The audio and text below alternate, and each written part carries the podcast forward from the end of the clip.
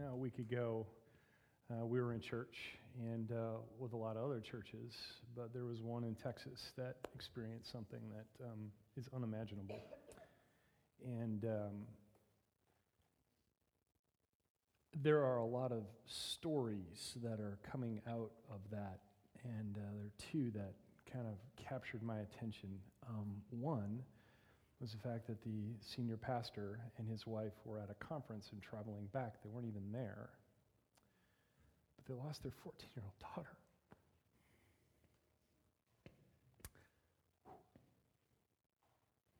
That one hit me. I don't know. you know, that one just kind of hit me. The, the other story uh, that I heard is there was a couple that had just moved from, I think it was New Jersey. They were visiting for the first time. And, I, you know, I, there's no way to make sense of it. It's, it's, a, it's an evil that we can't possibly wrap our minds around. And yet, I know that they are holding services today, which shows an incredible amount of courage. And uh, I think that it would be very appropriate for us to offer our prayers for them. So, would you join me in that? God, we often say how thankful we are to be able to worship publicly uh, in this place and to gather together as a body of believers. And we recognize that um, with every freedom, there are also a certain amount of risks that sometimes we, we don't think about. And, uh, and I just pray, God, um, for all of us to hold on a little more tightly to one another today. And at the same time, we are thinking about ourselves, our thoughts turn to the people of that small church in Sutherland Springs, Texas, who are worshiping right now, trying to put things in order, to try to put things in the right place, to try to put their hearts in the right posture through all of this. And my prayer, God, is that you would bring them comfort in ways that human beings cannot. And as a, as a, a body, as brothers and sisters in Christ, we lift them to you as much as we are able and ask you to do some type of work there to redeem it, to restore it, to refresh it, to renew it, to make it count for something. Because only you can do that. And we recognize that. Lord, I pray for protection and safety for all of the bodies of Christ throughout the United States and over the whole planet today. That your spirit, that your angels would protect us, and that we would truly truly know the presence of the Spirit among us all. And we pray this all in Jesus' name. And everybody said, Amen. Thank you. Okay, Waking the Dead. This is the uh, last installment of our series. Uh, next week, I'm going to be picking up um, something a little bit different. We're going to talk about uh, what it means to practice, what it means to practice spirituality. And um, I'm looking forward to that. But uh, today we are um, finishing up our exploration of this truly bizarre scene in Ezekiel chapter 37, this vision that God gave uh, his prophet Ezekiel um, in a valley of dry bones. And we've been trying to pick that apart, trying to make sure that we understand it in its cultural context so that we can actually learn something for, our, for ourselves today what did it mean to them helps, helps us understand what it can mean for us um, today in, in our environment. And uh, I think there's a lot of meaning for ancient Israel, and therefore I think there's a lot of meaning for us too. So I'm going to read, I'm going to start by reading that. If you have a Bible, Ezekiel 37, we're going to read the whole scene here, which is um, verses 1 through 14. So if you'd like to follow along with me, we'll do that. The hand of the Lord was upon me, and he brought me out by the Spirit of the Lord and set me in the middle of a valley. It was full of bones. He led me back and forth among them, and I saw a great many bones on the floor of the valley, bones that were very dry. And he asked me, Son of man, can these bones live? And I said, O sovereign Lord, you alone know. Then he said to me, Prophesy to these bones and say to them, Dry bones, hear the word of the Lord. This is what the sovereign Lord says to, to these bones I will make breath enter you, and you will come to life. I will attach tendons to you and make flesh come upon you and cover you with skin. I will put breath in you, and you will come to life. Then you will know that I am the Lord. Verse 7 So I prophesied as I was commanded, and as I was prophesying, there was a noise, a rattling sound, and the bones came together, bone to bone. I looked, and tendons and flesh appeared on them, and skin covered them, but there was no breath in them. Then he said to me, Prophesy to the breath. Prophesy, Son of Man, and say to it, This is what the sovereign Lord says Come from the four winds, O breath, and breathe into these slain that they may live. So I prophesied as he commanded me, and breath entered them. They came to life and stood up on their feet, a vast army. Then he said to me, Son of man, these bones are the whole house of Israel. They say, Our bones are dried up, and our hope is gone. We are cut off. Therefore prophesy and say to them, This is what the sovereign Lord says O my people, I am going to open your graves and bring you up from them. I will bring you back to the land of Israel. Then you, my people, will know that I am the Lord when I open your graves and bring you up from them.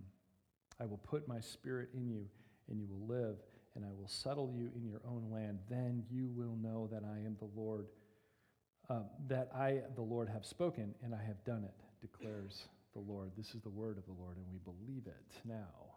This is a very powerful passage when you take it in the full. And we've picked it apart, and now we're going to try to put it back together because there are some things in here that are repeated over and over again, some, some truly powerful things.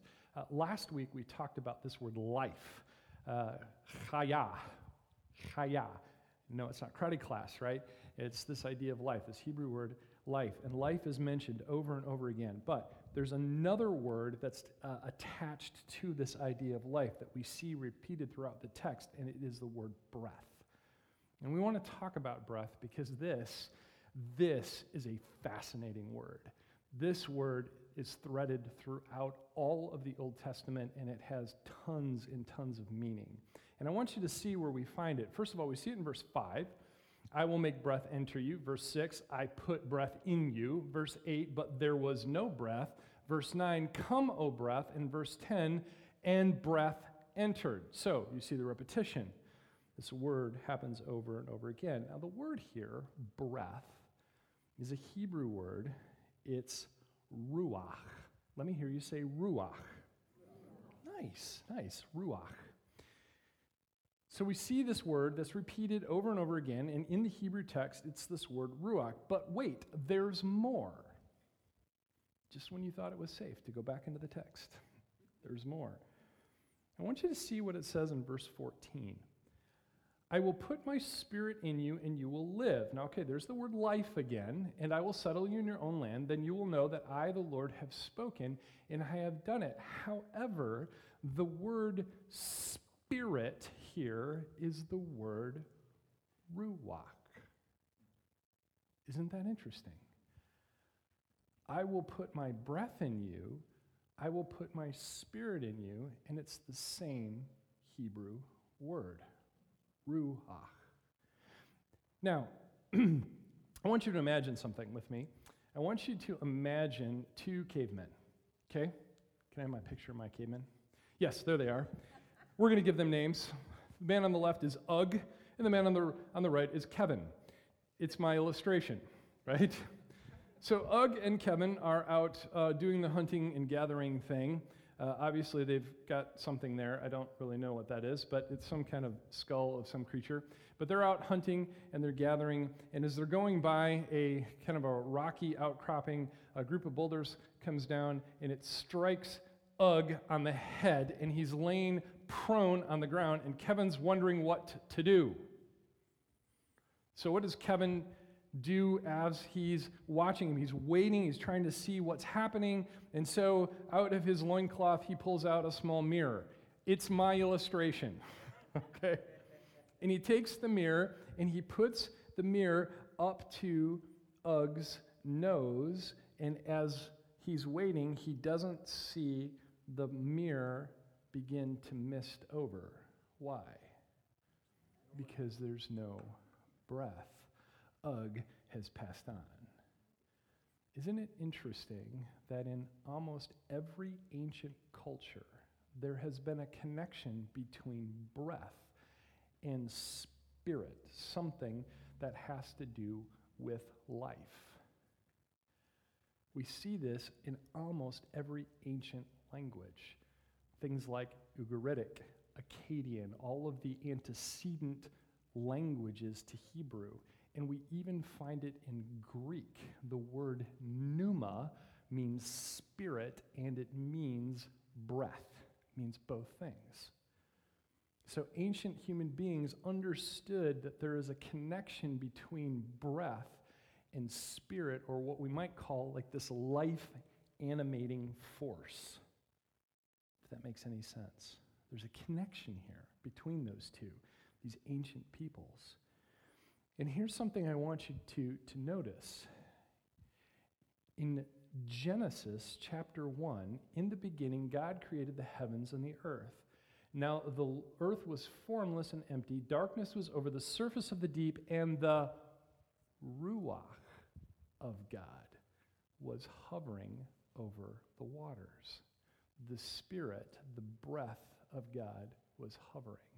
There is a connection between breath and spirit, between breathing and life, between this life animating force. This is the same word that God uses to describe his spirit. When we stop breathing, there is no life, there is no spirit. Breath is evidence of spirit, of this animating force. We understand this from our, our simple and rather silly illustration. But it underscores, at least in my mind, how God Himself is the source of that life. Now, we can take all of the chemistry and we can take even some of the biology and we can put all of those things together, but we can't necessarily put life into it. It's something that truly only comes from God. Chaya is from Ruach. Life is from breath and spirit. And it's something that I think that we ought to meditate on a little bit. And the question that I often ask is we talk about this with human beings and we understand that, but can organizations like churches actually have life and spirit? Can they? I think that they can. But then the question is what's the evidence of it? And that's a sermon for another day, by the way.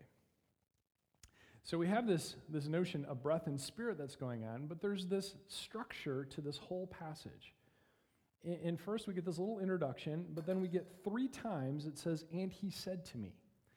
And so God is directing the prophet to prophesy. And he said to me, and he said to me, and he said to me. So we see it first in uh, chapter 4, or, sorry, chapter 37, verses 4 through 8.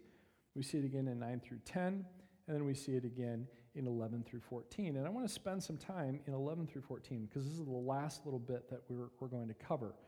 And I want you to keep in mind something very important historically that Ezekiel is saying these words um, that God has given him um, against this backdrop of life and breath, okay?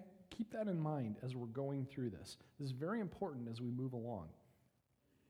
So, verse 11, here it is. Then he said to me, that begins this next cycle Son of man, these bones are the people of Israel. This is a metaphor. This is uh, an illustration. This is something I want you to see. They say, this, the people of Israel are saying, Our bones are dried up and our hope is gone. We are cut off. Remember, when we talked about this opening scene in verses 1 through 3 that it is a hopeless situation. These, these dry bones is hopeless if you're a Jew reading about this, a horrible set of circumstances. And, and God is using that and saying, This is what they're saying. This is what Israel is saying. Our bones are dried up and our hope is gone. We are cut off. It's hopeless. It's an important piece. God acknowledges what's going on here, the hopelessness of his people. But then look in, in 12. Next, next verse. Therefore prophesy and say to them, This is what the sovereign Lord says My people, I'm going to open your graves and bring you up from them. I will bring you back to the land of Israel. And we've moved from hopelessness to. You have a group of people who've been carried off. They are hopeless. And yet, remember, prophecy is about future events that God is going to do something. And so there's hope here. I'm going to bring you out of this. I will bring you back to the land of Israel. In this vision, historically, keep in mind that Israel had been overrun by, does anybody know? Babylon. Some of you have heard me say this before. In the ancient world, Babylon would be equivalent to the Star Trek Borg. Resistance is futile, and you shall be assimilated. And they were the military juggernaut of the time. Absolutely unstoppable. And so Israel is completely overrun by them. They are carried into exile. The temple, which is the seat of all religious power, has been completely destroyed. Now, understand what that means.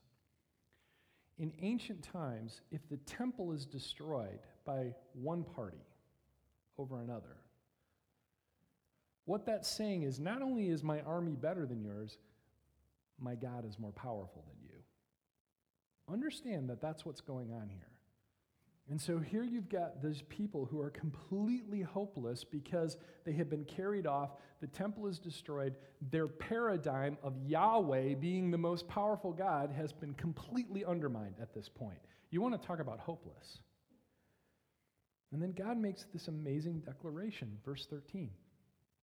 Then you, my people, will know that I am the Lord when I open your graves and bring you up from them.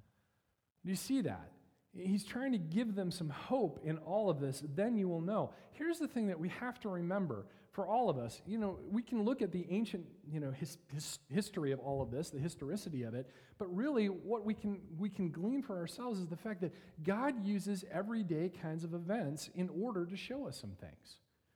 Now, they can be extraordinary, like, you know, having your entire country run over. That's true. But there's other places too. God uses things big and small to remind us of who He is and what He's capable of. Every single time. God um, is, is, is showing us those things. Uh, many years ago, um, my, one of my daughters was sick with fever. And um, I was self employed at the time, didn't have a whole lot of money. I certainly didn't have any insurance. And uh, I remember um, Lisa and I being in her bedroom with this, you know, fussy little girl who's burning up with fever and just saying, God, either heal her or provide the money because, I mean, this, this, isn't, this isn't good. And so the next day we, we took her to the doctor, and I still didn't have any money. and God hadn't healed her yet because she was still fussy and she was still warm. And I remember the doctor, the pediatrician that we went to, happened to attend the church that we attended. And he came in and he figured out what was wrong with her and, and uh, said, Here's what she needs, wrote us a script. And he looked at me, he says, You're working on your own right now, aren't you? I said, Yeah, I am. He said, Okay. And he just left. And uh, we're like, Okay, let's go check out. And the nurse came back in, gave us the script, and, and, and uh, um, said, okay, you can check out at the front desk. And so we went up to the front desk and handed this slip to her. And she goes, okay, have a nice day. What? How much do I owe? She goes, Dak took care of it. Big things and small things. I expected one or the other, and God provided a third way, which I think is kind of funny. But the point is, there are big things and small things that happen in our lives that seem precarious, that seem hopeless, that seem a little off, and yet God uses those to remind us of who He is and what He's capable of. Right? And I'm sure you've got your own stories like that as well. Israel prayed. They went to the temple and they worshiped. and they enjoyed feasts and they, and they enjoyed festivals and they lived their days, and yet they forgot who God is and what He's capable of. And here's the point, though. Here's the point that we need to make. So do we.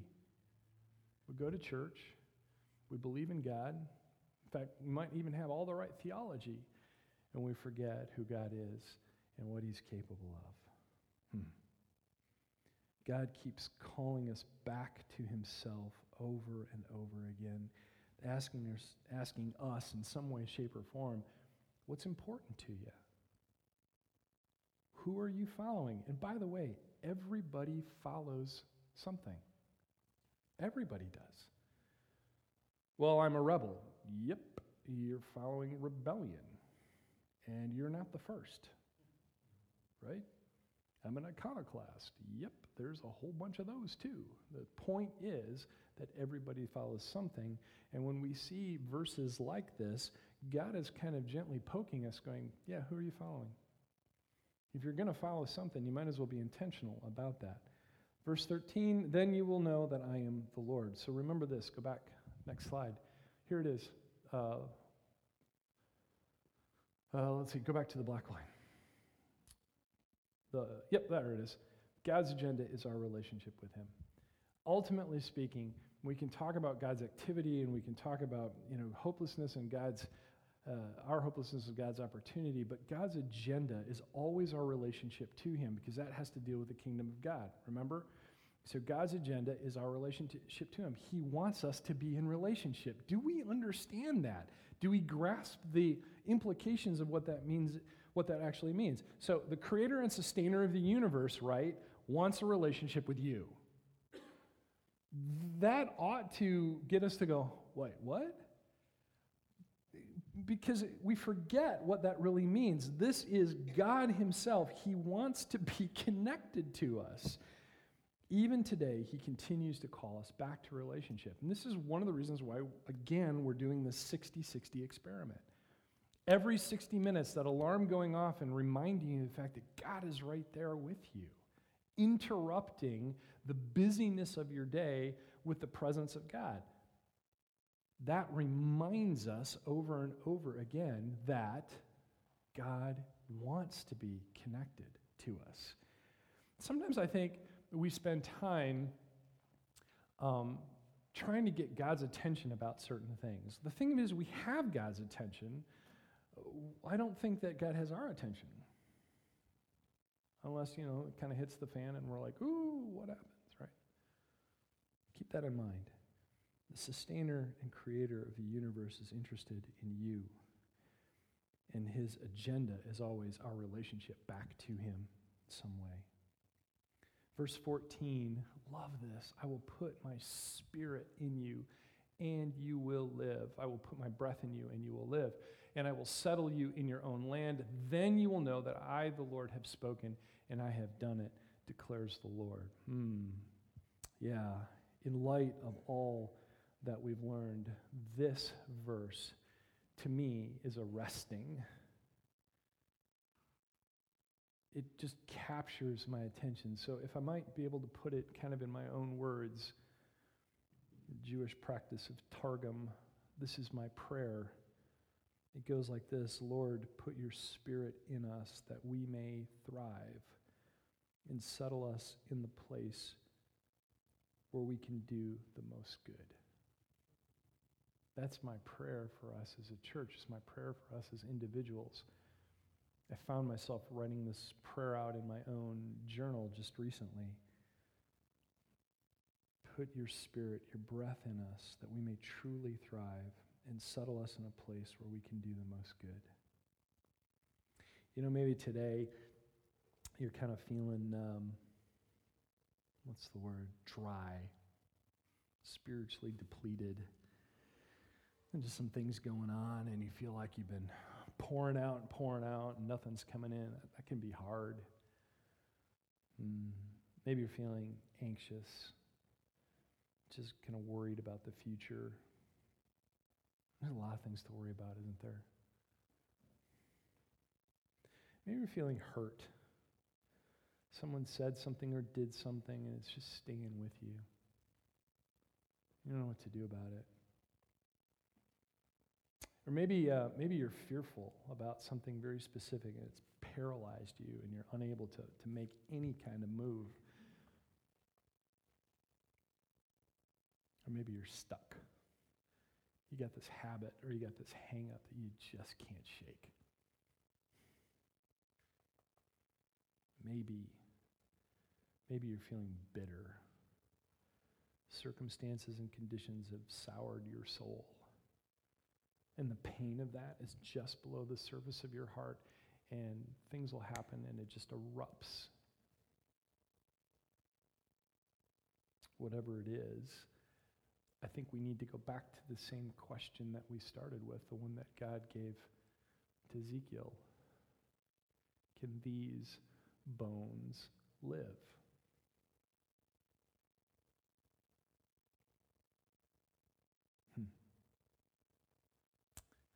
Let me prophesy to you then. He will put his spirit in you, and you will live, and he will settle you. Hang on to that.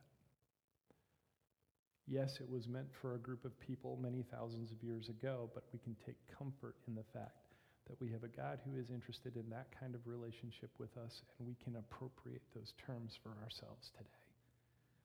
God will put his spirit in you. You will live, and he will settle you.